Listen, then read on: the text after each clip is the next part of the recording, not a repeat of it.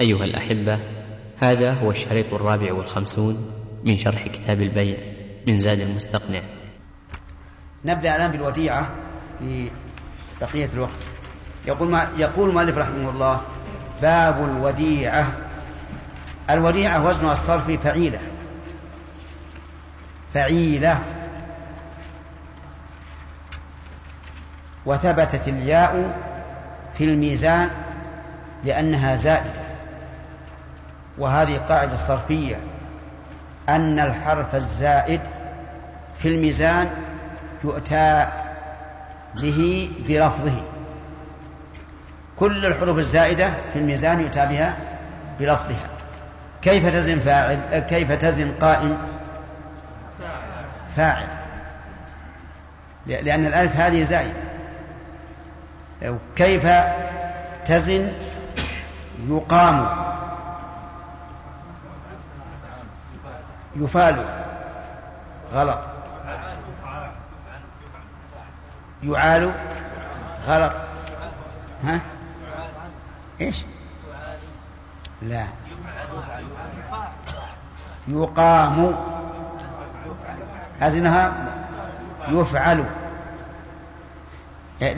لماذا وزنت لماذا جعلت الألف عينا؟ لأنها أصلية ليست زائدة. فالقاعدة إذن في الميزان أن تأتي في الزائد بلفظه. الوديعة فعيلة، حروفها الأصلية ما هي؟ الواو والدال والعين، ولهذا نقول في وزنها فعيلة، فنأتي بالياء وبالتاء لأنهما حرفان زائدة. وهي بمعنى مفعولة أي مودع. فلنسأل الآن: ما معنى الإيداع؟ الإيداع إعطاء المال لمن يحفظه، إعطاء المال لمن يحفظه لصاحبه. وهي بالنسبة للمودع مباحة، يعني يباح أن يودع الإنسان ماله. وهي بالنسبة للمودع سنة، بشرط أن يكون قادرا على حفظها وصيانتها.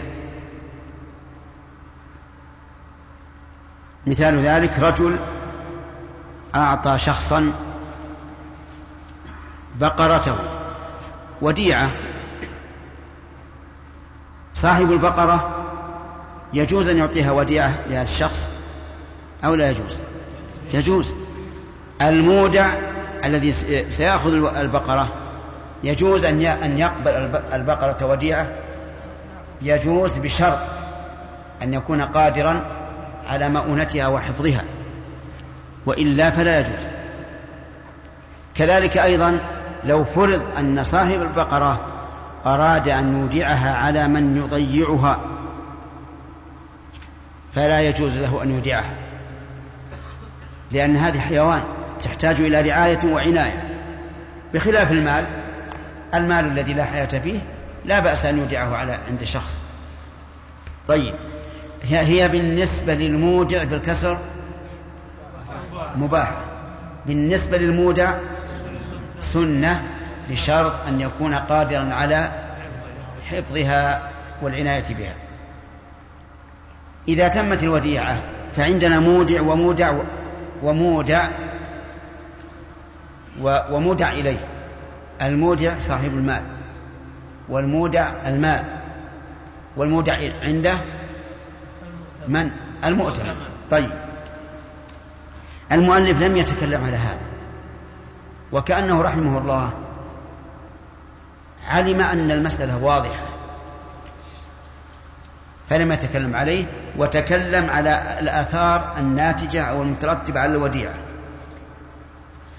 بهذا التعريف للوديعة يتبين لنا أن قول العامة الآن إذا جعلوا أموالهم عند البنوك أو ما يلحق بها قالوا هي وديعة، يتبين أن هذا القول غير صحيح،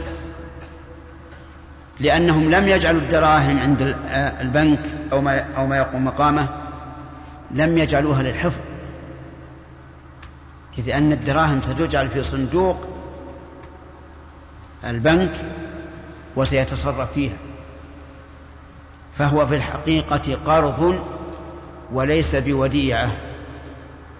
ولهذا نص الفقهاء رحمهم الله على أن المودع إذا أذن للمودع أن يتصرف في الوديعة صارت قرضا. انتبه. فكلمة إيداع خطأ، لأن الإيداع أن يبقى المال لصاحبه على ما هو عليه،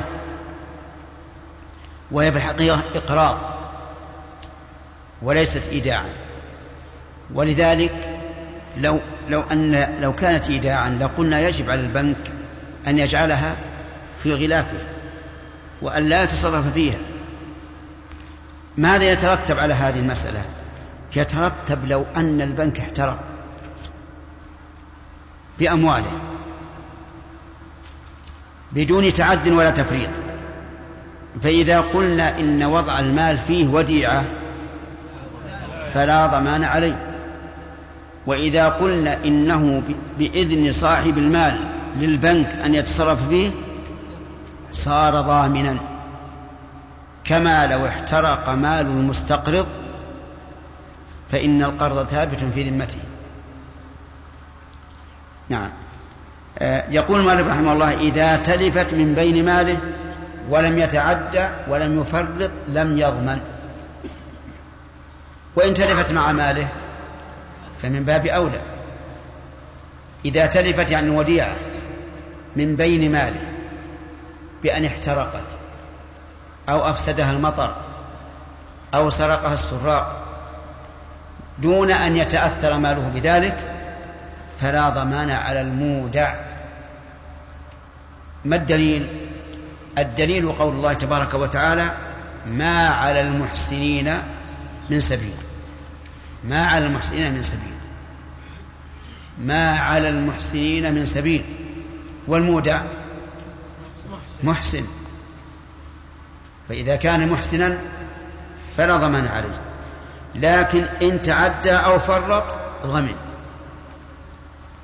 إن تعدى بأن أخذ الوديعة أو فك قيدها، أو فرط بأن وضعها في غير حرز. والفرق بين التعدي والتفريط من حيث العموم أن التعدي فعل ما لا يجوز، والتفريط ترك ما يجب. فلننظر، إذا كان المودع طعاما فأكله المودع، أكله المودع عنده، فهذا إيش؟ هذا تعدي. إذا كان طعاما وأبقاه في ليالي الشتاء خارج السقف فهذا تفريط، لأنه ترك ما يجب. فصار تلف الوديعة إن كان بتعد أو تفريط ضمن المودع عنده، وإلا فلا. وإذا قال قائل: لماذا قال المؤلف من بين ماله؟ لماذا تركها مفتوحة؟ إذا تلفت ولم يتعد ولم يفرط لم يضمن. قلنا إشارة، قلنا إنه قال هذا إشارة إلى قول بعض العلماء إنها إذا تلفت من بين ماله فهي مضمونة مطلقا. قالوا لأن تلفها من بين ماله يدل على نوع تفريط، وإلا فما الذي جعلها تتلف دون ماله؟ ولكن الصحيح ما ذهب إليه، أو الصحيح ما قاله المؤلف، أنه لا ضمان على المودع عنده إلا بإيش؟ تعدنا التفريط. ثم قال مبينا ما يجب على المودع عنده، قال: ويلزمه، أي المودع عنده، حفظها في حرز مثلها. يلزمه حفظها في حرز مثلها. الحرز ما يصون الشيء ويحمي الشيء. فمثلا الذهب أين يوضع؟ في الصناديق المغلقة الوثيقة. وكلما ازداد الخوف وكثر السراق وجب التحفظ أكثر فأكثر. طيب، إذا أودعه شاة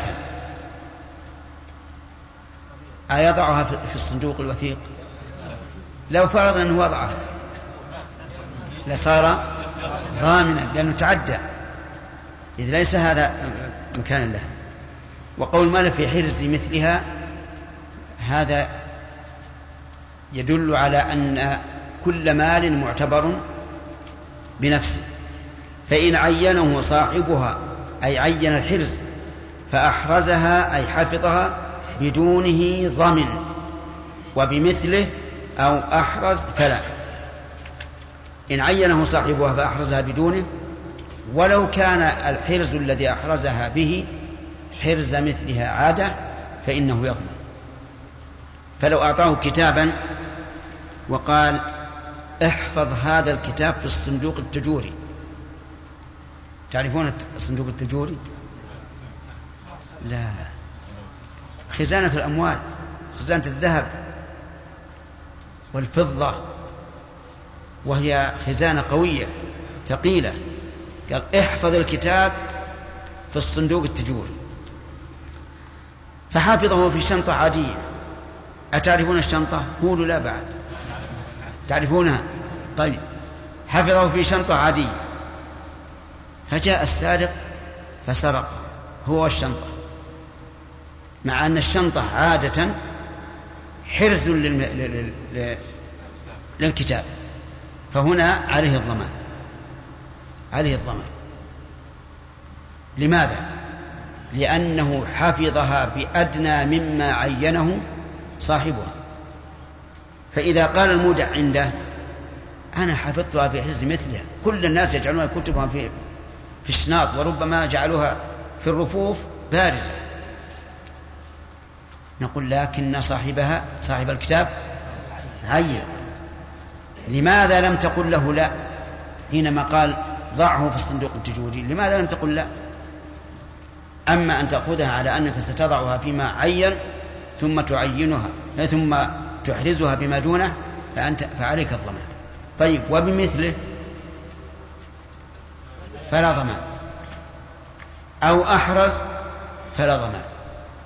مثل أن يقول له خذ هذا الكتاب اجعله في هذا الصندوق ويعين، فأخذه وجعله في صندوق مثله،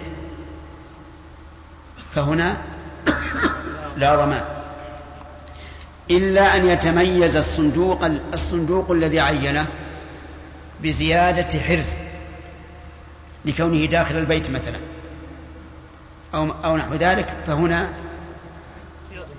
يضمن. إذا عين فأحرزها بأقوى فلا ضمان، مثل أن يقول احفظها في هذا الصندوق، والصندوق صغير يمكن للسراق أن يحملوه، فأحرزها في صندوق أكبر، هل يضمن أو لا؟ لا يضمن، لأنه أحرز.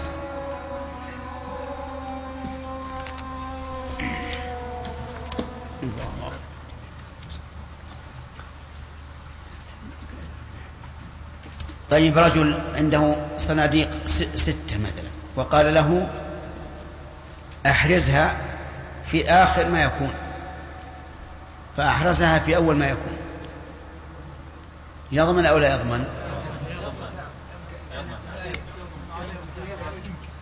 ما شاء الله، هي 6 من الباب إلى نهاية الحجرة. قال احفظها في هذا آخرها فأحرزها في الأول، يضمن أو لا يضمن؟ نعم، الظاهر أن اللي قال فيه التفصيل ذكي في راسه فقط، لأنه لما رآني توقفت قال لعل فيها تفصيلا. نعم نشوف الآن أيهما أحرز، آخر واحد ولا أول واحد؟ آخر واحد قد يكون أحرز لأنه أقرب إلى، يعني أبعد من أن يأخذ السارق الصندوق أو يكسره ويمشي على طول. وقد لا يكون أحرز لأن السارق سيقع في نفسه أن الأبعد هو اللي فيه المال المهم، فهنا أحدهما أحرز من الآخر من وجه. فأيهما نغلب؟ الظاهر مثل هذه الحال يقال إنه أحرزه بمثله، لأن كل واحد منها من الأعلى والأول أحرز من الآخر من وجه. فإن لم يكن كذلك فالقاضي عنده الأمر، يرفع الأمر إلى القاضي ويحكم بما يظن بما يراه صوابا. نعم. لو أن الشفيع نعم أسقط شفاعته قبل أن يتم البيع، ثم لما تم البيع قادوا بالشفاعة. نعم. هذا مثلا صاحب البيع. ما سبب ثبوت الشفعة؟ البيع. هل يصح أن يقدم السبب، أن يقدم المسبب على السبب؟ لا يصح. فعند الفقهاء لا يصح هذا الإسقاط، وله أن يقال بعد البيع، لأن هذا من باب تقديم الشيء على سببه. ولكن ظاهر الحديث الوارد بهذا أنه لا يحل للشريك أن يبيع حتى يؤذن الشريكة، يدل على أنه إذا أسقطها سقطت، وهذا هو الأصح، لأن ما دل عليه الدليل مقدم على القواعد، ثم إن هذا أسقط نصيبه، فلو طالب بالشفعة بعد أن أسقطها صار في ذلك تغرير للبائع وللمشتري، فالصواب أنها تصبر. نعم يا عبد الله. يقول أو اشترى شخصين من أرض صفقة واحدة، فهل الشفيعي أخذ أحدهما؟ طيب هذا الشفيع لا، شخصين من أرضين، لا من أرضين. نعم. بسم الله الرحمن الرحيم. ما هو تصرف المشتري الذي يبطل حق الشفيع؟ نعم الضابط على قول المؤلف إن تصرف فيه بنقل ملك على وجه لا تثبت فيه الشفعة ابتداء. نعم، أن يتصرف فيه المشتري بنقل الملك على وجه لا تثبت فيه الشفعة ابتداء، هذا هو الضابط. مثاله الأخ، بس واحد مثال الهبة، صور المسألة، صورة المسألة. مثال اشترى المشتري من الشريك الأول، باع زيد على عمرو نصيبه، فوهب عمرو نصيبه إلى رجل آخر. أحسنت، تسقط الشفعة. تمام. التعليل أنه انتقال بغير عمرو، لأنه انتقل على وجه لا تثبت بالشفعة ابتداء، وإذا كانت لا تثبت بالشفعة ابتداء فما تفرع على ذلك من باب أولى. طيب، هل إذا أجر الشفيع الشخص هل تسقط الشفعة؟ نعم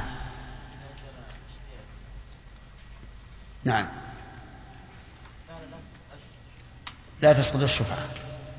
طيب وكيف نصنع؟ اي نعم،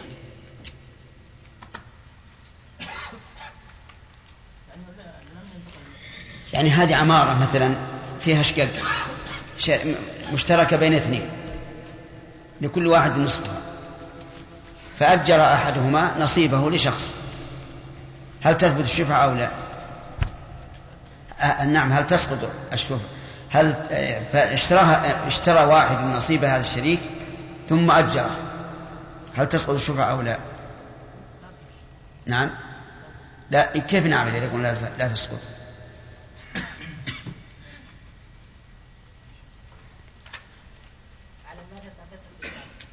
نعم نعم، يعني ويأخذ بالشفعة. نعم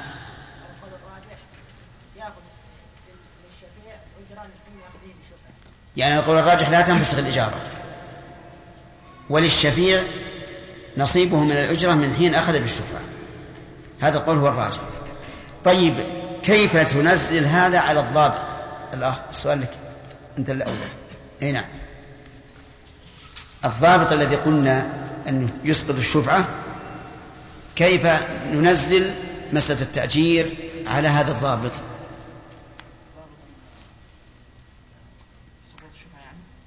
ما هو قلنا لو أنه وهب، لو أن المشتري الذي اشترى الشخص وهبه فليس للشريك أن يشفع، تسقط الشفعة. وذكرنا الضابط لهذا، قلنا لو أجره المشتري انفسخت الإجارة والشفعة باقية ما تسقط. إيه انفسخت الإجارة والشفعة باقية. فما الذي يمكن أن نعرف أن هذا هو الحكم من الضابط الذي ذكرناه؟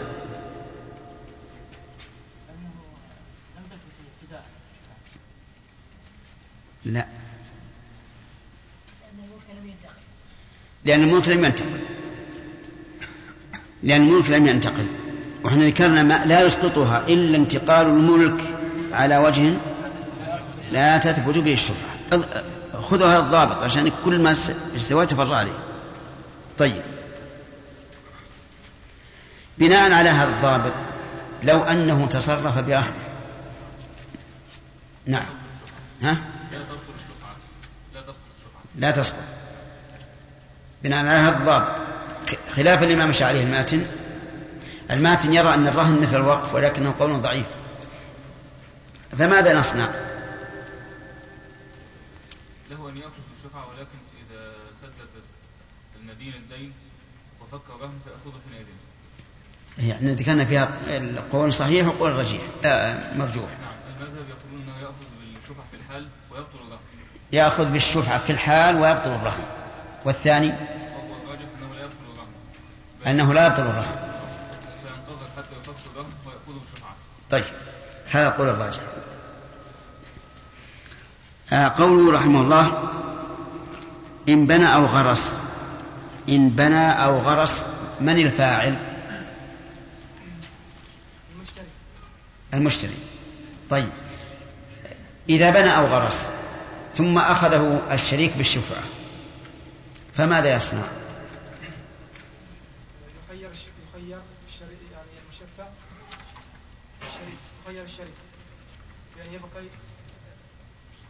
الغرس ويدفع قيمته للمشتري. لكن هذا التخيير قبل أن يخير الباني أو الغارس،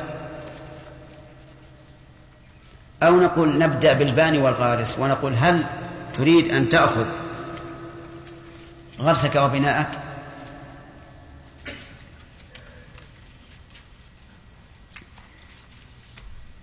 نعم لأن الملك ملكه، الغراس هو اللي أتى به والبناء هو اللي أتى بمواده. فيقال للغارس والباني هل تريد أن تأخذه؟ فهو لك. إذا لم ترد نقول للشفيع أنت مخير. أفهمت؟ طيب المؤلف رحمه الله يقول إن ربه يخير وإذا اختار قلعه، فهل له ذلك مطلقا أو بشرط؟ أخذت أظن أخذته. يلا يا عقيل. قيده المؤلف بعدم الضرر. والمذهب لا، هذا خالف المذهب. المؤلف في هذا الفصل خالف المذهب في مسألتين، في مسألة الرهن ومسألة الضرر. المذهب له أخذ ولو تضررت الأرض، عرفت؟ لكن ما مشى عليه المؤلف هو الصحيح، لا نأخذ بلا ضرر. تمام؟ طيب إذا قال ربه أنا لا أريده، وما فائدتي من أن أنقض شيئا بني ولا يساوي عندي شيء، فماذا نقول؟ نقول للشفيع ايش؟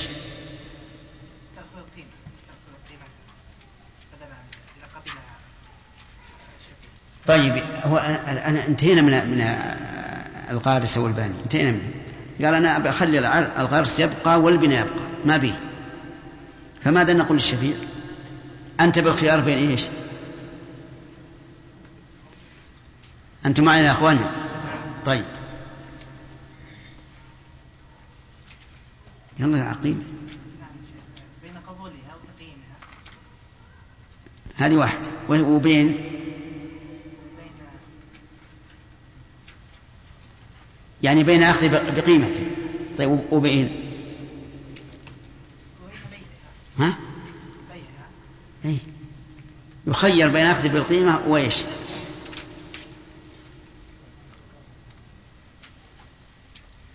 ما أجب. وبين قلعه ويغنم نقص. وبين قلعه ويغنم نقص. طيب تمام. يعني يخير بين أمرين، يقول إما أن تقلعه وتغنم نقصه لأنك قلعته لمصلحتك وضررت من وضعه بحق، أو يأخذ بقيمته. كيف نعرف قيمته؟ أنت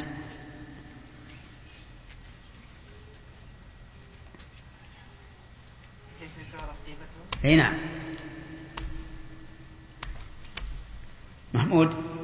ها تقييم هذه الأرض خالية من هذه البناء وتقييمها وفيها البناء.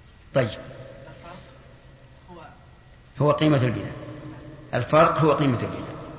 فإذا كانت تساوي بيضاء 100,000 وبالبناء 150، كم قيمة البناء؟ تمام. طيب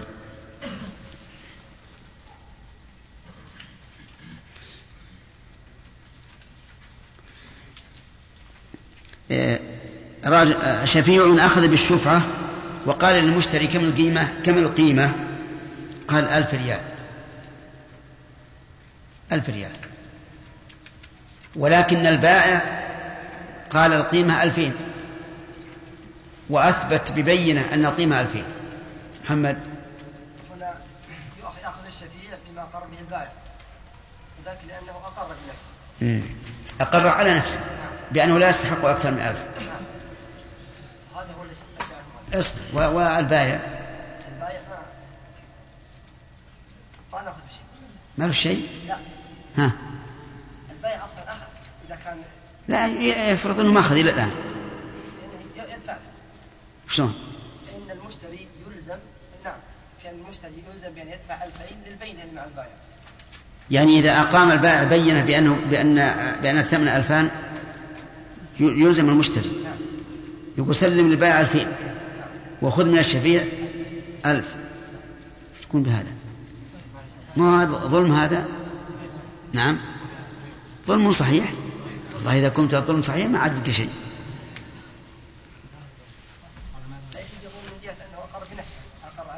نقول هنا تتبعض الأحكام ويعطى كل إنسان ما يقتضيه رفضه. والله عز وجل يقول كونوا قوامين بالقسط لله ولو على أنفسكم. هذا أقر على نفسه، شاهد على نفسه إنه ما يستحق الشفيع إلا 1000. وعبد الله عود معنا ولا رايح؟ ماذا قلنا؟ قلت في هذه الأخيرة أنه لو قال المشتري أنا أخذته ب1000 وأقر وقال البائع بل أنا بعته إليه ب2000، فإنه الشفيع يدفع للمشتري 1000 والمشتري يدفع للبائع 2000 لأنه أقر على نفسه. لكن ما هو بعد ظلم عبد الله؟ نعم ما هو بظلم؟ لأنه هو الذي تسبب في نفسه. وتقول لا تتبعض الأحكام. أي تتبعض الأحكام. طيب صحيح.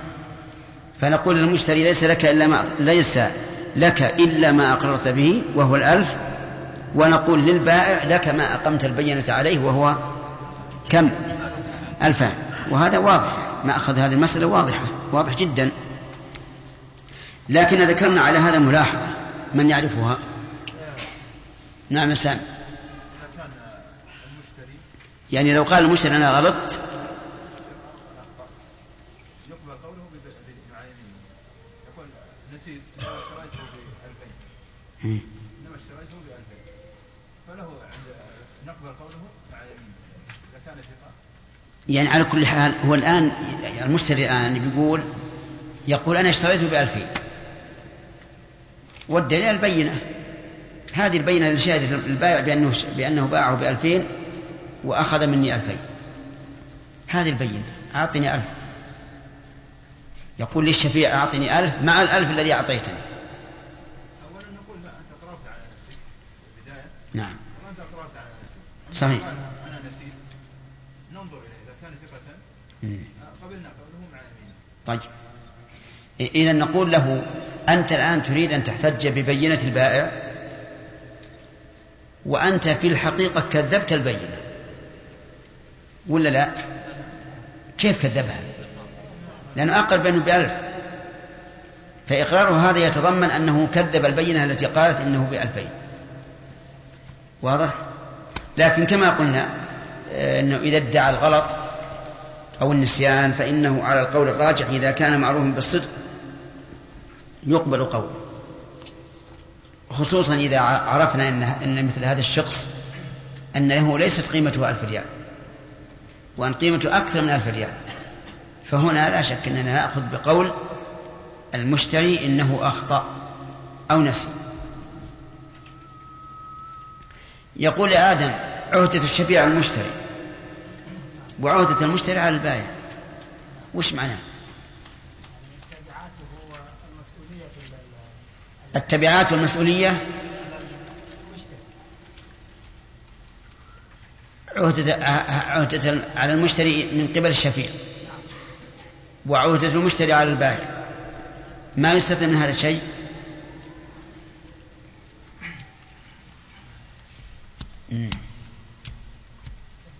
صورة من الصور، وهي إذا قرر البائع بالبيع وانكر المشتري. نعم. هنا عهدة الشفيع على البائع. تمام. إذا أقر البائع بالبيع وأنكر المشتري، هنا عهدة المبيع على البائع، لأن المشتري ما أقر. طيب كيف نأخذ بالشفعة والمشتري أنكر أن يكون اشترى، والشفعة فرع عن الشراء؟ أيوة، المناقش معك. نقول يا شيخ أن البائع أقر بحقين، حق المشتري وحق الشفيع. نعم. لما أنكر المشتري حقه ثبت حق الشفيع. تمام، صحيح. الآن نأخذ من الوديعة شوي. بسم الله الرحمن الرحيم. سبق نسأل ما حكم الوديعة بالنسبة للمودع وللمودع. يلا سعيد. حكم الوديعة بالنسبة للمودع مباح، وللمودع نعم سنة إذا استطاع حفظها. أحسنت. إذن هي للمودع مباحة، وللمودع سنة إذا كان قادرا على حفظها. طيب، ما هو الدليل على سنيتها بالنسبة للمودع إذا كان قادرا؟ نعم. لا، هذا مو صحيح، هذا مو بر ولا تقوى، هذه معاملة عادية. لا، فيها آية أوضح من هذا. أخذت ظن؟ أي أخذت؟ وش يقولون يا جماعة؟ هل أخذوا ولا؟ يلا. أحسنت. عموم قوله تعالى وأحسنوا إن الله يحب المحسنين. أي نعم. طيب، ما هو الواجب أن يحفظها المودع في أي مكان شاء؟ سليم. ها، إذا أودعك إنسان شيئا فما الواجب عليك أن تحفظه فيه؟ ها؟ حرز مثله ولا أحرز ولا أدون؟ حرز يحفظ الوديعة. طيب، إذا أودعه شاة يجعلها في الصندوق التجوري؟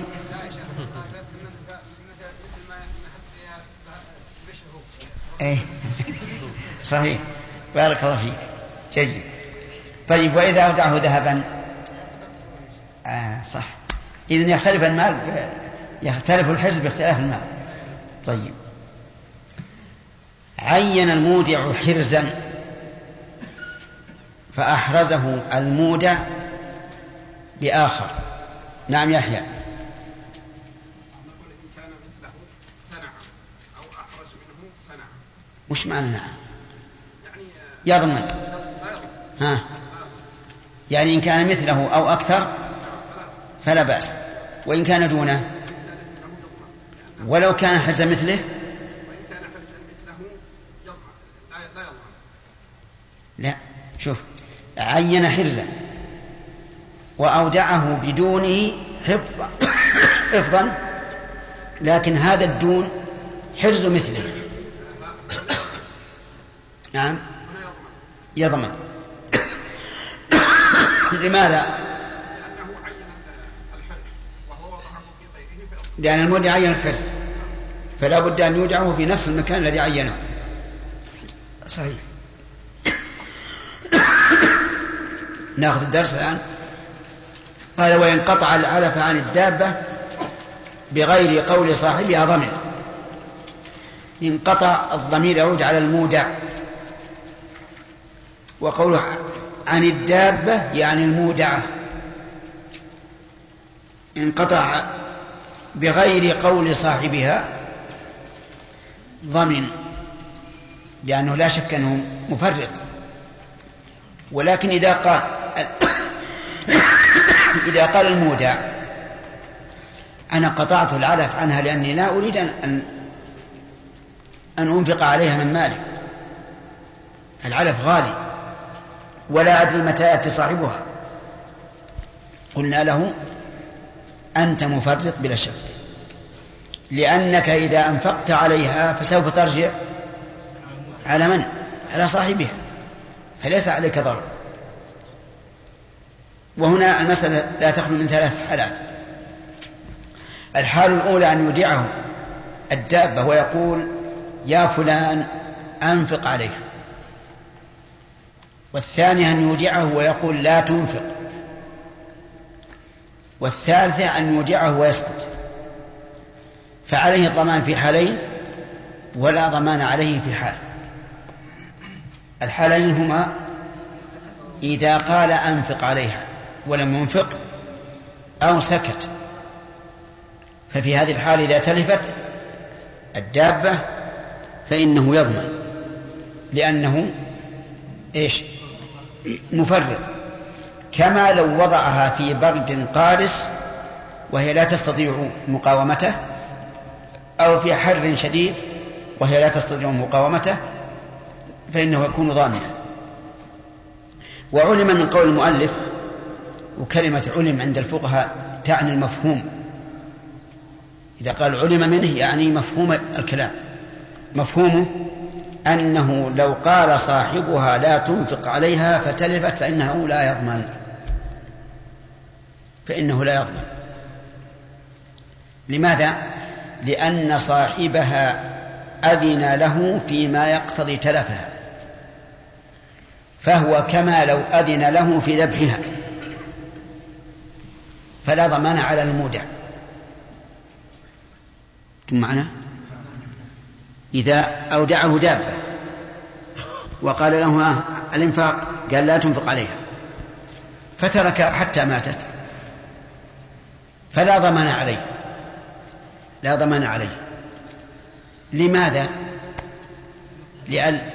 لأن صاحبها أذن له بما يقتضي تلفها فلم يضمن له، كما لو أذن له بذبحها فذبحها فإنه لا ضمان عليه. أظن التعليل واضح. طيب، هذا ما قاله المؤلف رحمه الله، لكن فيه نظرا، لأن ترك البهيمة تموت عطشا وجوعا إثم يعذب عليه الإنسان في النار. فقد ثبت عن النبي صلى الله عليه وعلى آله وسلم أنه رأى في النار امرأة عذبت في إيش؟ في هرة حبستها، لا هي أطعمتها ولا هي تركتها. ويكون صاحبها قد أذن له في شيء محرم، ولا يجوز الموافقة على شيء محرم، فيكون ضامنا، عليه الضمان. لأنه لو شاء لقال لصاحبها لما قال لا تنفق عليها، لو شاء لقال له: إذن إيش؟ إذن لا أريده، لا أقبله، يلحقني الإثم. فالصواب أنه يضمن، ولكنه في هذه الحال يجعل ما ضمنه في بيت المال ويحرم إياه صاحبها، صاحبها لا يعطى شيئا لأنها تلفت بقول من صاحبها يقتضي تلفها، لكننا نضمن هذا الذي وافقه على المعصية ونجعل ما ضمنه نجعله في بيت المال. هذا هو القول المتعين. وعليه يحمل قول من قال من الأصحاب إنه يضمن، يعني يحمل قولهم إنه يضمن على أنه يضمن ولكن يجعل في بيت المال جزاء لصاحبها وعقوبة له.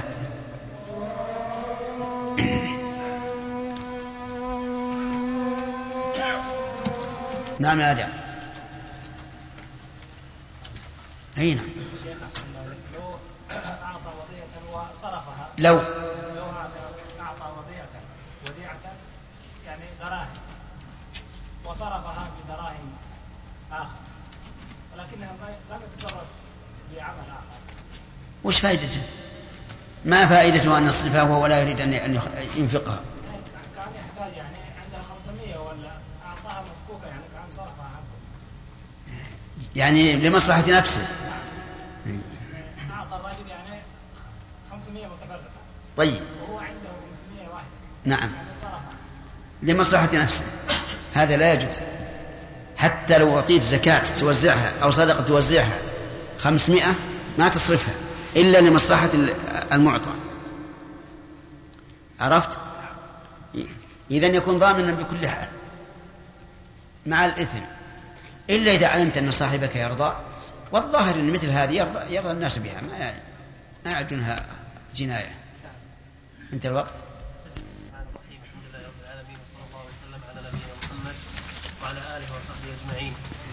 قال المؤلف رحمه الله تعالى في باب الوديعة: وإن عين جيبه فتركها في كمه أو يده ضمن، وعكسه بعكسه، وإن دفعها إلى من يحفظ ماله أو مال ربها لم يضمن، وعكسه الأجنبي والحاكم، ولا يطالبان إن جهلا، وإن حدث خوف أو سفر ردها على ربها، فإن غاب حملها معه حملها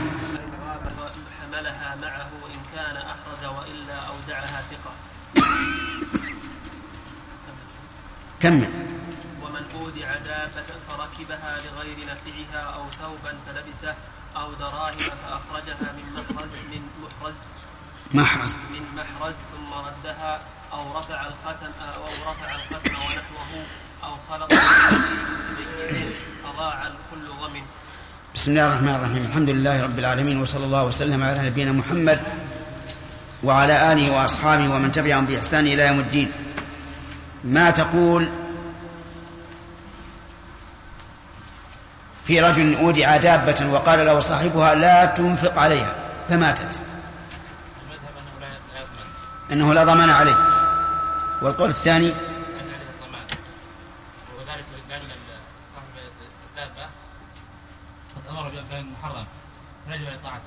عليه الضمان لأن صاحب الدابة أمر بشيء محرم.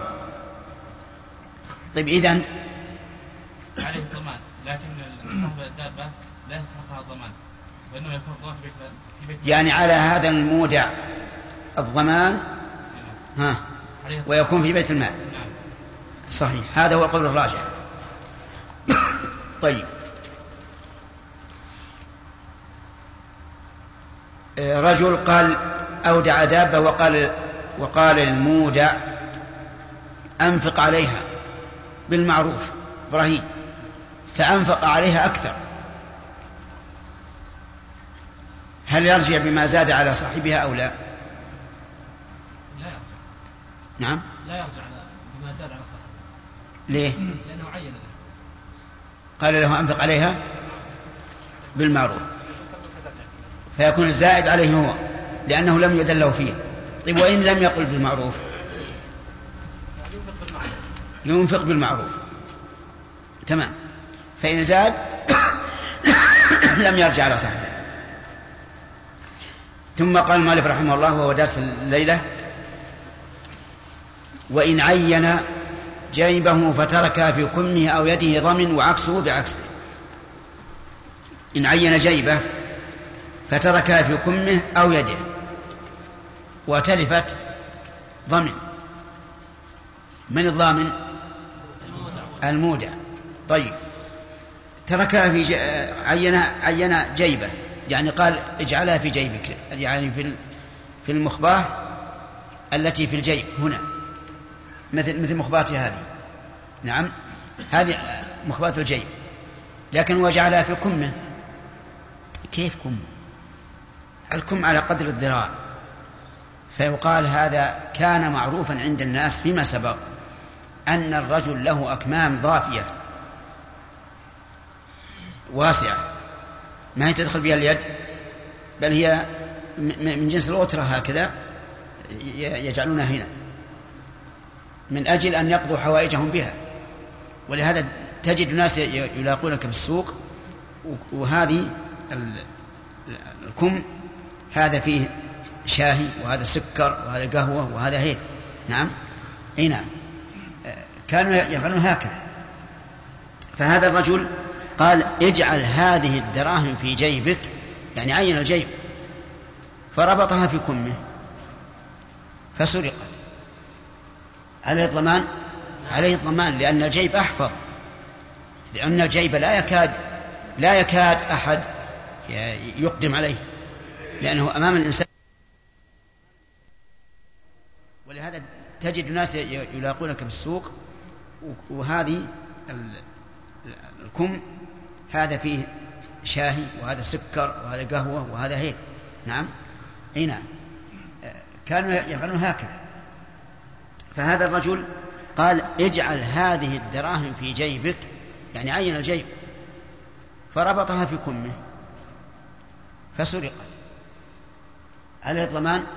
عليه الضمان، لأن الجيب أحفظ، لأن الجيب لا يكاد أحد يقدم عليه لأنه أمام الإنسان وعلى صدره، وهذا يمكن أحد يتغافل الإنسان ويفكه ويمشي. على أن بعض السراق عندهم شطرة عظيمة جدا جدا، نعم كما هو. ما أقدم أحد على السرقة لأنه لا يمكن لأحد أن يرخص يده في شيء من المال. على كل حال نرجع الآن إلى درسنا. إذا تركها في كمه وقد عين صاحبها جيبه فسرقت، نعم ضمنه. طيب أو جعلها في يده، قال بدل ما إني أخليها في جيبي أخليها بيدي أضبط، فتلفت فعليه الضمان. فإذا قال قائل أليس كونها في يده أحرز من كونها في جيبه؟ قلنا لا، لأن الإنسان يعمل ويأخذ بيده ويقبض ويسلم ويصافح، ربما ينسى ويضعها من يده في أي مكان وتضيع. فإذا عين جيبه وتركها في يده فضاعت ضمن. عكسه بعكسه، يعني لو عين الكم فجعله في الجيب، عين كم قال خذ هذه اجعلها في كمك فجعلها في جيبه فلا ضمان، للقاعدة السابقة أنه إذا عين الحرز صاحبها فأحرزها فيما هو أشد إيش فلا ضمان. طيب عين يدك قال خذ امسكها بيدك لا تطلقها فجعلها في جيبه، يضمن أو لا يضمن؟ لا يضمن.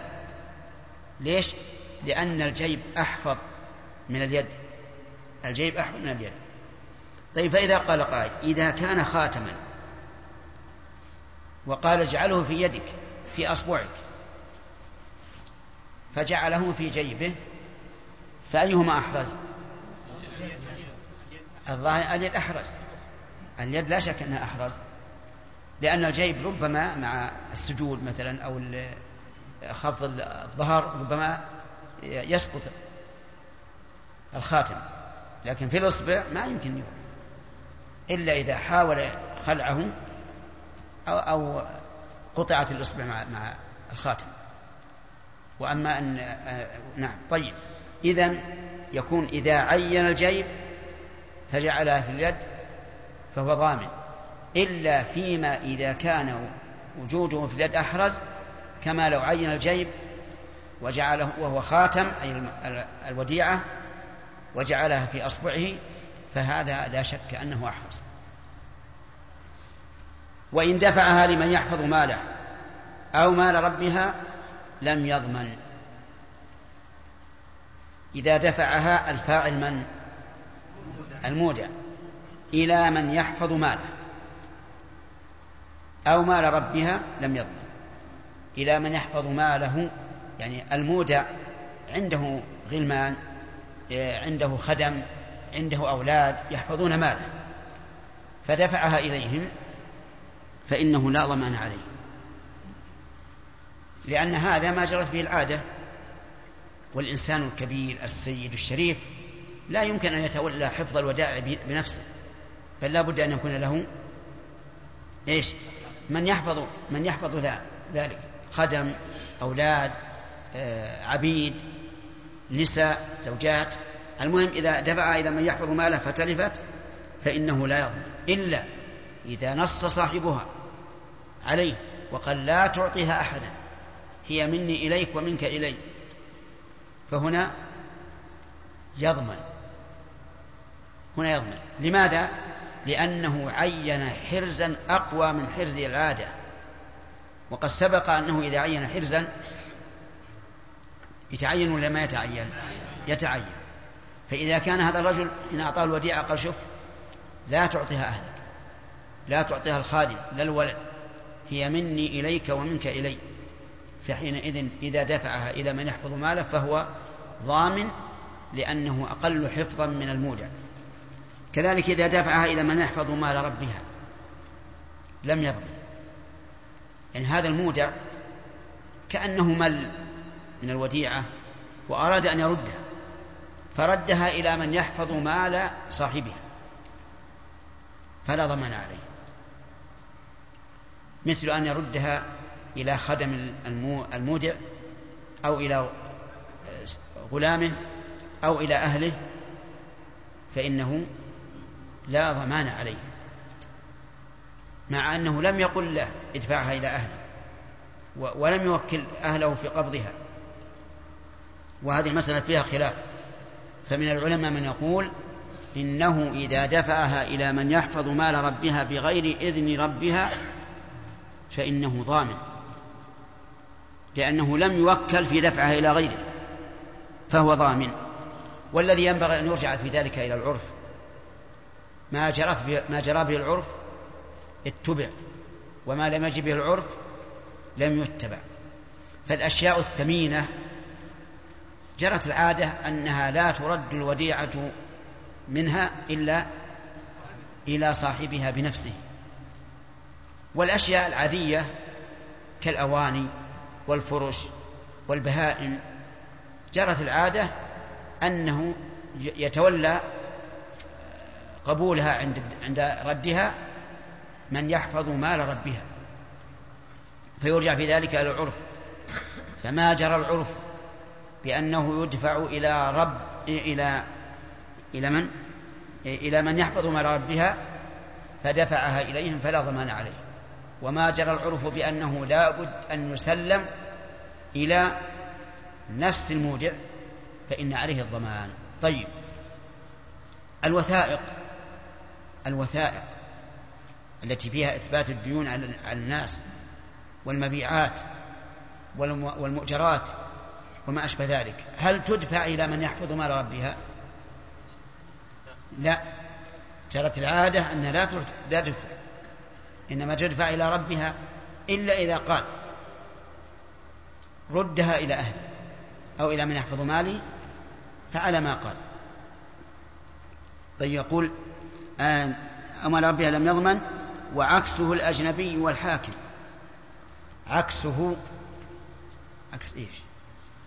عكس دفعها إلى من يحفظ مال ربها. الأجنبي الذي لا يتولى حفظ مال ربها ولا حفظ مال المودع. هذا الأجنبي. وبهذا التفسير نعرف أن كلمة الأجنبي يختلف معناها باختلاف مواضعها، فتكون في موضع لها معنى وفي موضع آخر ليس لها معنى.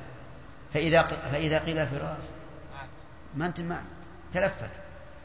فإذا قيل تصح الوصية لأجنبي ولا تصح لوارث، من المراد بالأجنبي؟ من ليس بوارث. وإذا قيل يحرم كشف المرأة وجهها لأجنبي ويجوز المحارم غير المحرم. المهم أن الأجنبي في كل موضع بحسبه. هنا يقول الأجنبي، من الأجنبي؟ من لا يحفظ مال ربها ولا مال المودع ولا مال المودع، هذا الأجنبي. يعني دفعها إلى جاره، دفعها إلى جاره، نقول عليه الضمان، لأن الجار إيش؟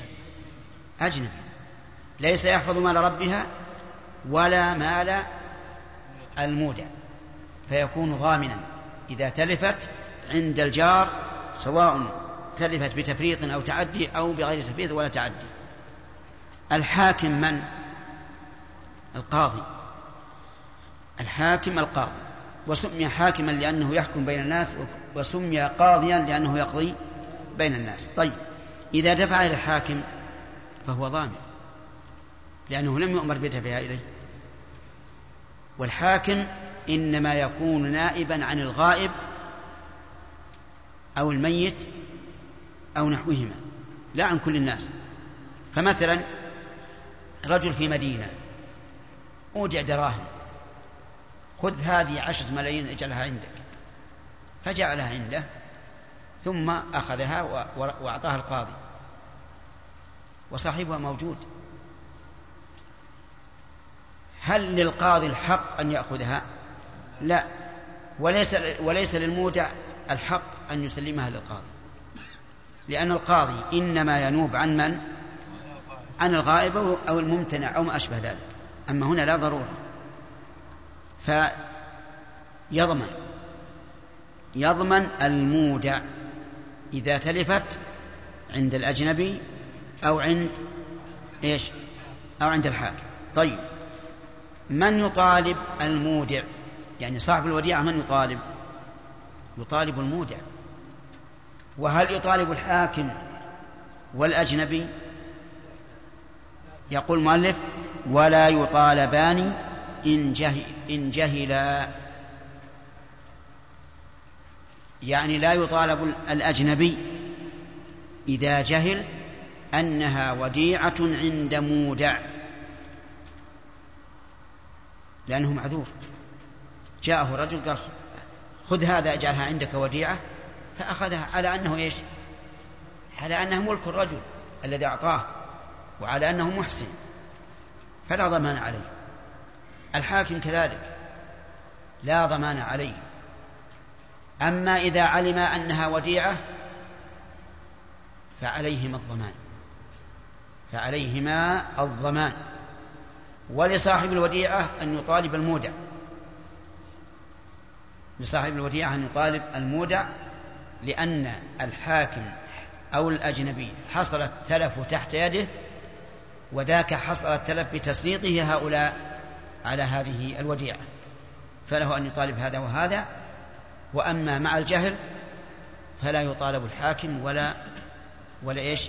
ولا أجنبي. قال ولا يطالبان إن جهلا. نعم، لكن لو أن المودع أعطي 10 ملايين وديعة وأودعها في البنك، فهل يضمن؟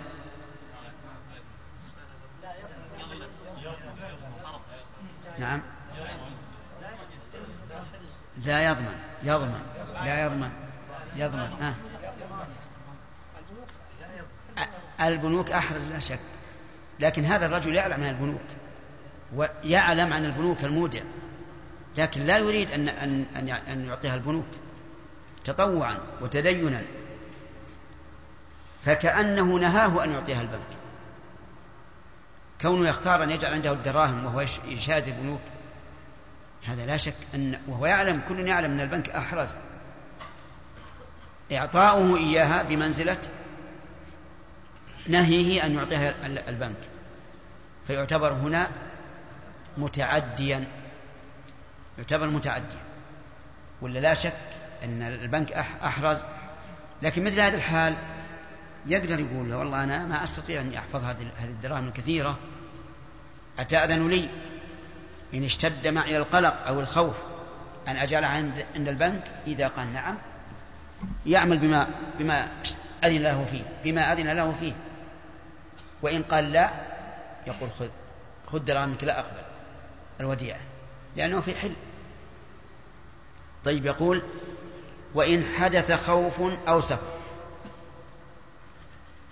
إن حدث خوف أو سفر لمن؟ للمودع. حدث خوف بأن كثرت السرقات مثلا، أو دخل البلد عدو وخاف عليها، أو سفر ممن؟ من المودع، أراد أن يسافر، ردها على ربها وجوبا، ردها على ربها وجوبا، ولا يجوز أن يبقيها عنده مع الخوف أو في بيته مع السفر، لأنه في هذه الحال مفرد، إذ الواجب التخلص من الخوف أو التخلص من إبقائها في بيت لا يسكنه أحد. ردها على ربها. طيب، فإن حدث سفر منه لكن البيت فيه الأهل والأولاد، فهل لازمه أن يردها؟ يعني هل يضمنها في هذه الحال لو بقيت؟ الجواب لا، خصوصا وأنه سبق لنا أنه إذا ردها إذا دفعها إلى ما يحفظ ماله فلا ضمان، فهنا نقول لا ضمان. لكن ينبغي له، أي للمودع، إذا أراد أن يسافر، ولا سيما إذا كانت الوديعة كبيرة، أن يقول له إني سأسافر، فهل تأذن أن أبقيها عند الأهل أو أردها؟ نعم، ردها على ربها. فإن غاب، من الغائب؟ إن غاب أي ربها، إن غاب أو تغيب، المهم إذا لم يجده عند السفر أو عند الخوف، لكن عند السفر، لأنه قال حملها معه إن كان أحرز. إن غاب صاحبها فإنه يحملها معه، بشرط أن يكون سفره بها أحرز من إبقائها، والغالب أن السفر بها ليس بأحرز، لأن السفر يحصل فيه آفات، لكن مع ذلك يقول إن كان أحرز، حملها معه إن كان أحرز، وإلا يعني وإلا يكن أحرز، أو دعها ثقة، أي جعلها وديعة عند ثقة. فمن الثقة؟ الثقة من جمع وصفين، القوة والأمانة، وهذان الوصفان في كل عمل. قال الله تبارك وتعالى إن خير من استأجرت من؟ القوي الأمين. وقال الجني العفريت لسليمان أنا آتيك به، أي بعرش بلقيس، قبل أن تقوم من مقامك، وإني عليه لقوي أمين. فالمراد بالثقة هنا القوي الأمين، فلا يدعها ضعيفا ولا يدعها غير أمين. فإن قال قائل أرأيتم لو أقرضها مليا أيجوز؟ فالجواب لا، لأن القرض عقد لا يجوز إلا ممن يملك العقد أو نائبه أو وكيله، وهذا المودع لم يوكل في القرض. ولاحظوا أن الإيداع عند البنوك من باب القرض. الناس يسمون مع الأسف الشديد، يسمون إعطاء البنوك الأموال يسمونه إيداعا، وهذه تسمية خطأ، بل هي في الحقيقة قرض، ولهذا ينتفع بها البنك ويدخلها في رأس ماله ويتجر بها ويضمنها لو تلف ماله كله، لأنه إيش؟ لأنه قرض. والعلماء نصوا تصريحا بأنه إذا أذن المودع للمستودع أو للمودع أن ينتفع فهذا قرض، يعتبر قرضا. في بنوك يقولون، في بنوك تقبل الوديعة، بمعنى أن الدراهم التي تعطى إياها تجعلها في صناديق معينة محفوظة بنفسها لا يتصرف فيها البنك، هذا وديعة محضة. قال وإلا أودعها ثقة. طيب وإن لم يجد ثقة، هو لا يأمن إن سافر بها ولم يجد ثقة يودعها عنده، ماذا يصنع؟ وربها غائب، الحاكم يعطيها الحاكم، لأن الحاكم ولي من ليس له ولي. نعم طيب وإلا أودعها ثقة. ثم قال ومن أودع دابة فركبها لغير نفعها فهو ضامن. أودع دابة فركبها، مثل فرس، حمار، بعير، أودعه عنده فركبه لغير نفعه فهو ضامن، ضامن إن تلف من هذا العمل أو من بعده أيضا. لاحظوا هذه، لأنه بمجرد ما يخرج الوديع أو المودع عن الأمانة يكون ضامنا بكل حال، سواء تعدى أو فرط، وسواء تلف الشيء بنفس العمل أو بما بعده. هذا الرجل مشغوف بركوب الخيل وأودع فرسا، فجعل كل يوم يسابق عليه أو كل يوم يركضه لغير نفع الفرس، يضمن أو لا؟ يضمن إن تلف في نفس الاستعمال أو في غير نفس الاستعمال. لا، أنا أقول في هذا وهذا، أنا لا أشرح، ما أنا بستفهم. يضمن بهذا وهذا. أما كونه يضمن في نفس الاستعمال فواضح، وأما كونه يضمن بعده حتى لو دخلوا في الحرز يضمن، فلأنه باستعماله إياه صارت يده غير أمينة، فيبقى الفرس عنده في يد غير أمينة فيضمن. وعلم من قوله لغير نفعها أنه لو ركبها لنفعها فليس بضامن، لأنه محسن، لكن كيف يركبها لنفعها؟ يركبها مثلا ليذهب بها إلى الماء تشرب، أو يروضها لأنها إذا بقيت ربما تخمل ولا تكون قوية، فهو يركبها لنفعها فلا ضمان عليه لأن هذا خير. طيب أو ثوبا فلبسه، يضمن، لكن إذا قال أنا أريد أن ألبسه للجمعة، الجمعة يسن فيها لبس أحسن الثياب، يضمن. إذا قال أنا أعطيت صاحبها خيرا، لأنه يؤجر، أنا أوجر بلبس أحسن الثياب وهو يؤجر لأنه أعانني على هذا، نقول أنت لا تؤجر، من قال أنك تؤجر باستعمال مال غيرك؟ هذا ظلم، فلا أجر لك. وإذا بطل أجرك بطل أجره هو، لأن أجره فرع عن أجرك. طيب فإن قال إني لبسته من أجل أن لا يتصفط ولا يتعرفط، نعم ما هو صحيح، هذا صحيح.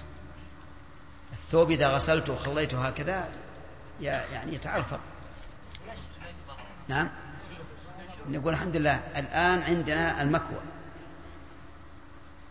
إذا اضطر إلى غسله، وهو على كل حال في الغالب ما يضطر إلى غسله لأنه لا يستعمل، لكن إذا اضطر ورأى من مصلحته غسله فإنه يكويه. طيب فإن قال إنه لبسه لئلا يدخله السوس، لأن الحرير إذا لم يبرز في أيام الصيف أيام الحر يحترق ويتمزق، وقال إنه يلبسه لئلا يلحقه السوس، فما الجواب؟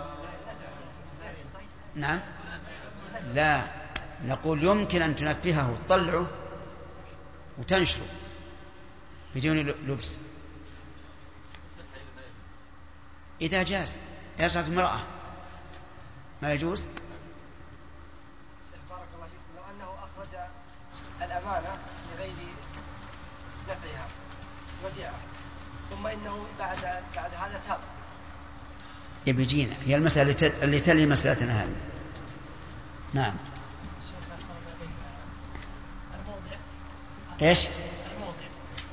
أتى للموضع الخاتم قال احفظها في الخنصر واحفظها في الخنصر، طيب ما سقط وضع. وش تقولوا بهذا السؤال؟ يقول إن صاحب الخاتم قال للمودع اجعله في بنصرك، ولكن المودع جعله في الخنصر. إذا كان الخاتم ما يدخل في الخنصر، قصدي في البنصر، ايش تسوي؟ لا على كل حال إذا كان إذا قال له اجعله في البنصر يقول اصبر نجرب الآن أمامك، إن أمكن فلا بأس وإلا ممكن خذ خاتمك. صاحب 10 ملايين نعم الذي طلب إيداعها في منزل المودع تدين وتورعا، ما جرت عادة الناس أنهم يدعون 10 ملايين في البيوت؟ ما جرت عادة الناس إيه؟ إنهم يودعون 10 ملايين في البيوت. لا ما تدري عن الناس أنت. جرت العادة، لكن ما نريد أن نشرح أين يضعونه، ولا جرت العادة 10 ملايين 10 ملايين قرش ولا لا قرش ثقيل 10 ملايين ورق 500. نعم ايش مالا ثم احتجوا بالتصرف في منه فهل يجوز لك؟ يبجينا ان شاء الله، هي المساله التي تلي هذه.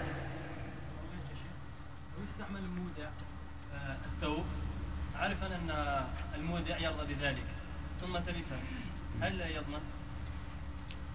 هذا يرجع الى الى الى المودع، يرجع المودع اذا قال انا ما اسمح لك، من قال كني اسمح؟ قاعدة ذكرناها أن الفقهاء نص إيش؟ أن المودع إذا أذن المودع التصرف إن هذا يعتبر قرضا. على أي أساس بني هذا يا شيخ؟ قرض معروف أن يأتي إنسان لآخر أن يستقرض. الوديعة بارك الله فيك هي أن الإنسان يوكل شخصا في حفظ ماله، هذه الوديعة، وهذا ما حفظ المال أنفقه، فإذا أذن له أن ينفقه فكأنما أقرضه إياه، بل هو إقراض حقيقة. آدم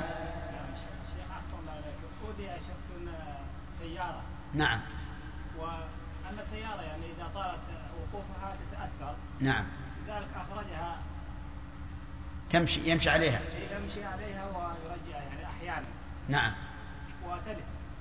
ما هي هذا لنفعها ولا لا؟ نعم هل هذا لنفعها ولا لا؟ لنفعها.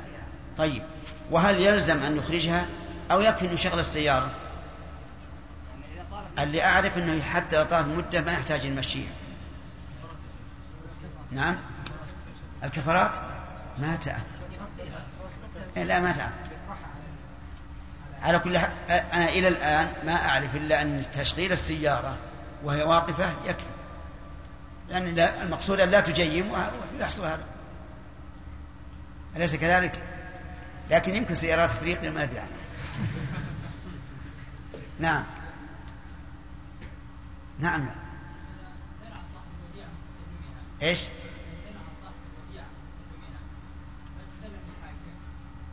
يبي يجينا شام ممكن يأتينا في آخر الباب. نعم. إذا كان الشيخ مودع له بيتان، بيت في مدينة وبيت في مدينة أخرى يسافر إليها، فأعطاه المودع هذه وديعة وقرضها فيه عنده، فسافر بها إلى بيت آخر ووضع في بيته، أيهما أحرز؟ كلاهما، لأجل يبقى في البيت الذي ليس فيه سفر. الصلاة القائمة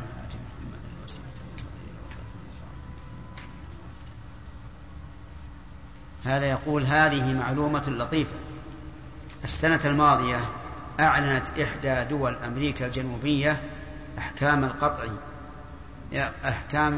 أحكاما لقطع يد السارق بعد تكاثر السرقات، وبعد شهر من الإعلان هبطت نسبة السرقة بشكل ملحوظ. سبحان الله، الحمد لله.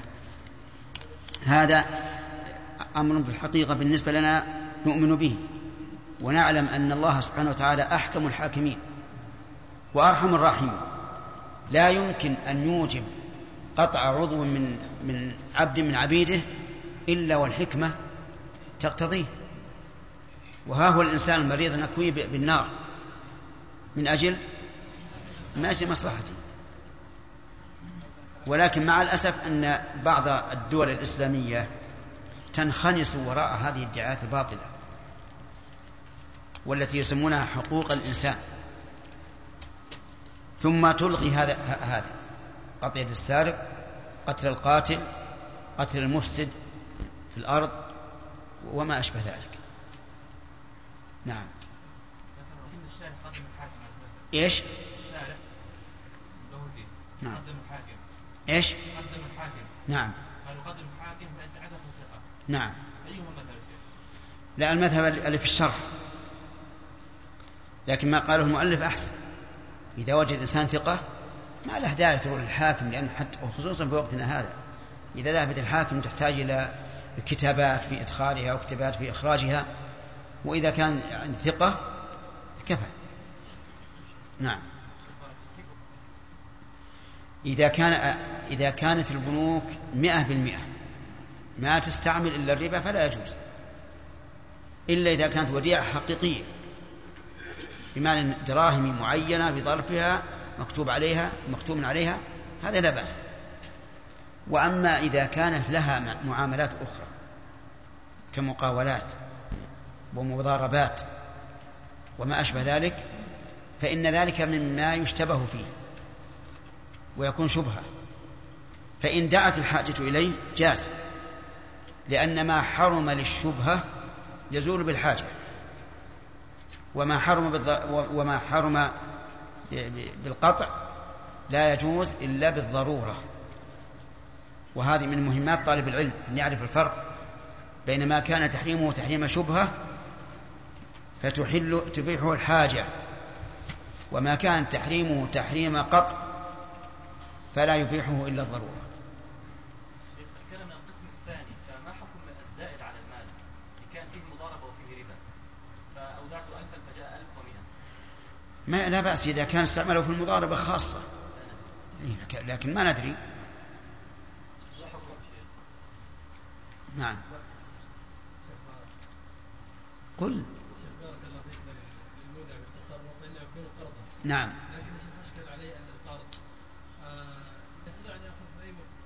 من أنبأك أن القرض لا بد له من مدة؟ من أنبأك؟ قل أنبأني الكتاب والسنة، وإلا فاسحب هذا السؤال. لا، علم غير معلوم هذا. المذهب عكس كلامك بالضبط.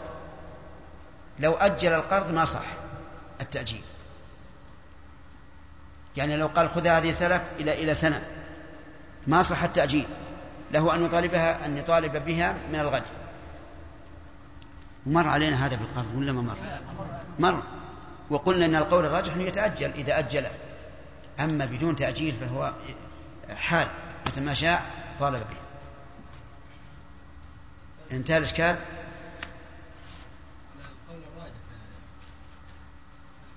أي ما يبقى إشكال.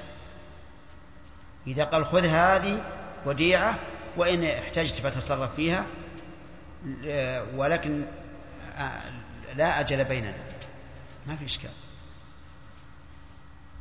التأجيل ليس بشرط. ورحمه الله تعالى في باب وديعة: ومن أودع دابة فركبها لغير نفعها أو ثوبا فلبسه أو دراهم فأخرجها من محرز ثم ردها أو رفع الختم ونفعه أو خلطها بغير متميز أو ضاع الكل ضمن. فصل. بسم الله الرحمن الرحيم. الحمد لله رب العالمين، وصلى الله وسلم على نبينا محمد وعلى آله وأصحابه ومن تبعهم بإحسان إلى يوم الدين. إذا دفع الوديعة إلى من يحفظ مال ربها، عبد الله. نعم. ولم يأذن له ربها ففيها خلاف بين العلماء، قال بعضهم أنه يضمن لأنه لم يرضى من دفعها إلى من يحفظ مال ربها، وقال صحيح أن يرجع بذلك العرف، فإذا كان العرف متعارف أن تدفع هذه الوديعة إلى من يحفظ مال ربها فلا يضمن، إذا كان عكس ذلك فعليه. والذي مشى عليه المؤلف قال أنه لا يضمن. والراجح التفصيل بينما جرت العادة بأنه يدفع إلى من يحفظ مال ربها وما لم تجر عادة به. طيب، إذا دفعها إلى من يحفظ ماله، الله سليم، معالي ضمان. طيب، إذا كان اللي يحفظ ماله يحفظ الشيء اليسير دون الشيء الثمين،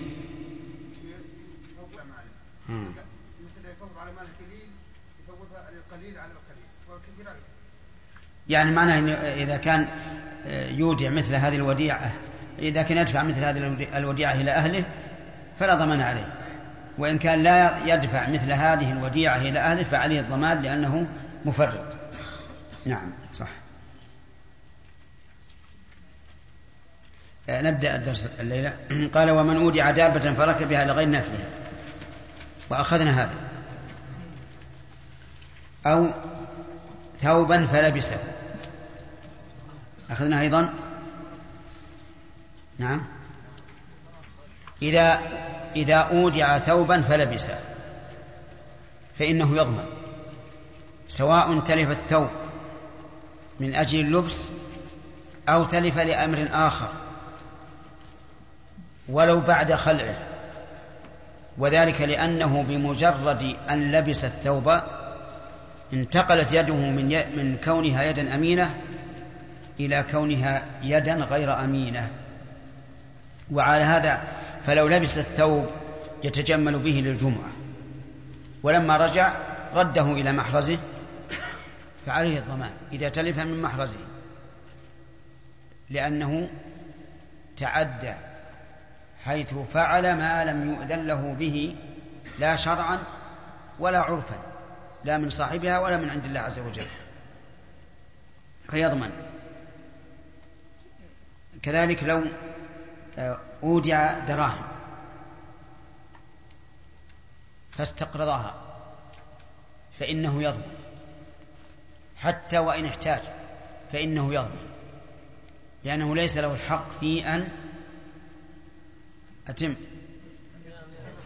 يستقرضها أو يتصرف فيها بأي شيء، حتى لو باع واشترى فهو ضامن.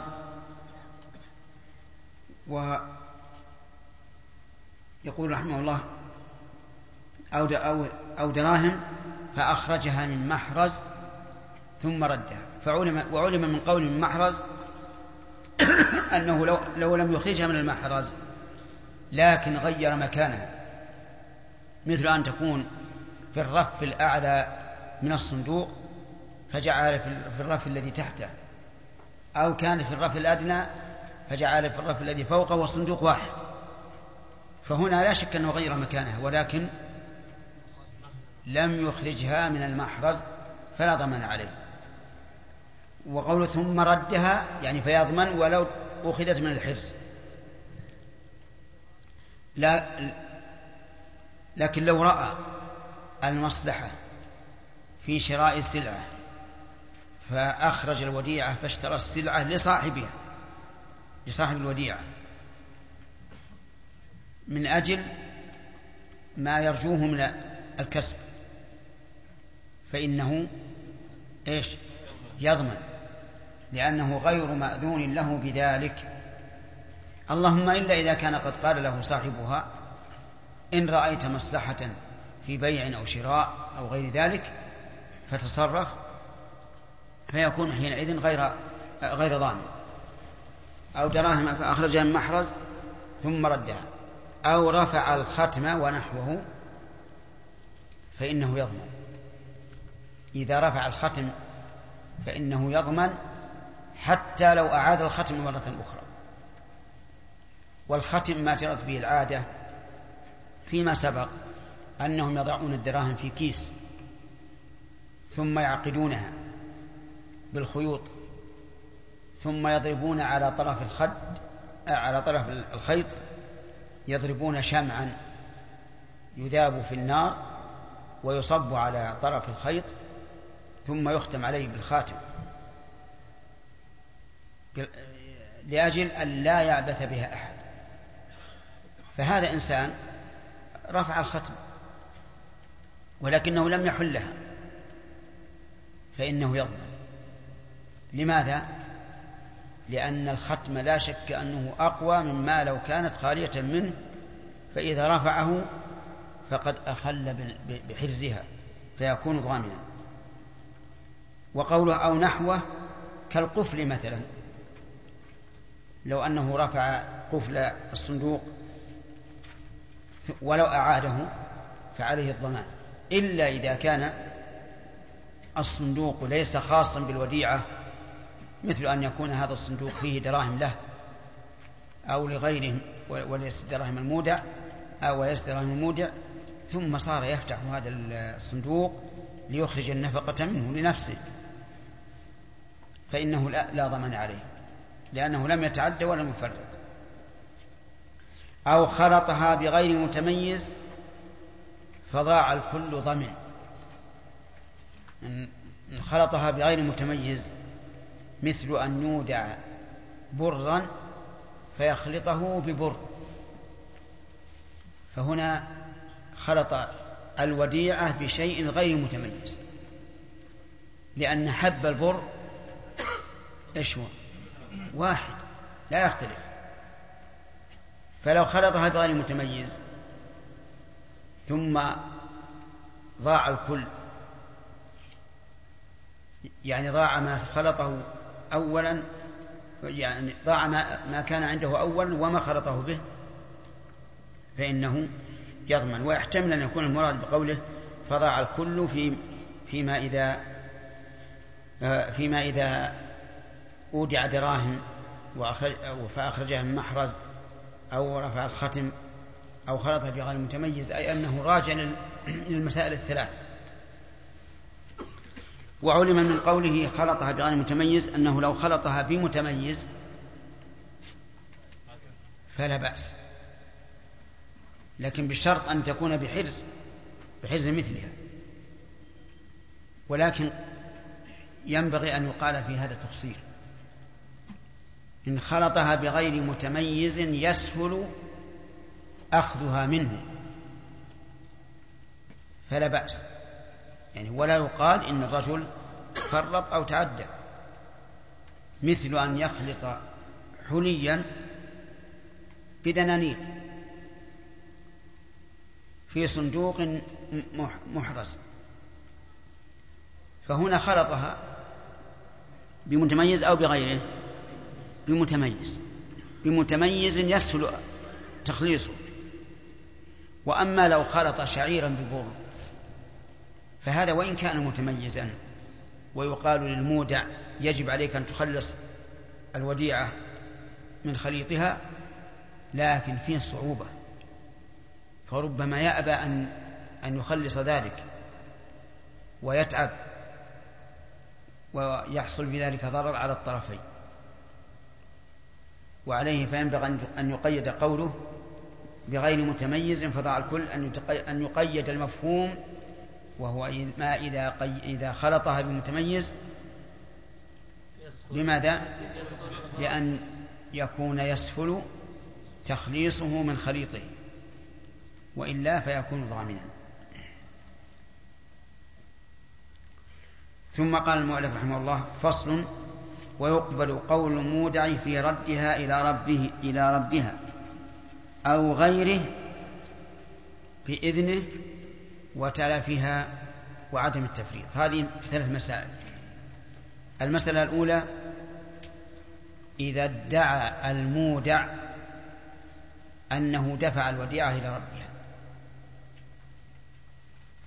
بأن يكون شخص أودع إنسانا دراهم ثم بعد حين جاء يطلبه بها فقال: إني رددتها إليك، فالقول قول من؟ المودع. القول قول المودع، لقول الله تبارك وتعالى: ما على المحسنين من سبيل. والمودع محسن لا شك، وإذا لم يكن عليه سبيل فإن صاحبها إذا ادعى أنه لم يردها فالقول قوله، لأننا لو قبلنا قول صاحبها لكان على المحسن سبيل. هذا وجه. وجه آخر أن نقول للمودع: أنت الآن ائتمنت الرجل على الوديعة، فيجب أن يكون أمينا في دفعها إليك كما جعلته أمينا في حفظها، وهذا قياس بين. فيكون في هذا دليل من السمع ودليل من القياس. السمع عقيل: وما جعل عليكم ما على المحسنين من سبيل. طيب، والقياس؟ نعم، ائتمانته عليها في حفظها فيجب أن يكون أمينا عندك في ردها. تمام. طيب، لكن يقول إلى ربها، يعني يقول رددتها عليك، أو إلى غيره أي غير ربها بإذنه. وهنا إذا ادعى ردها إلى غيره وقال: إني رددتها لكنني لم أستأذنك، فهو ضامن، لأنه لم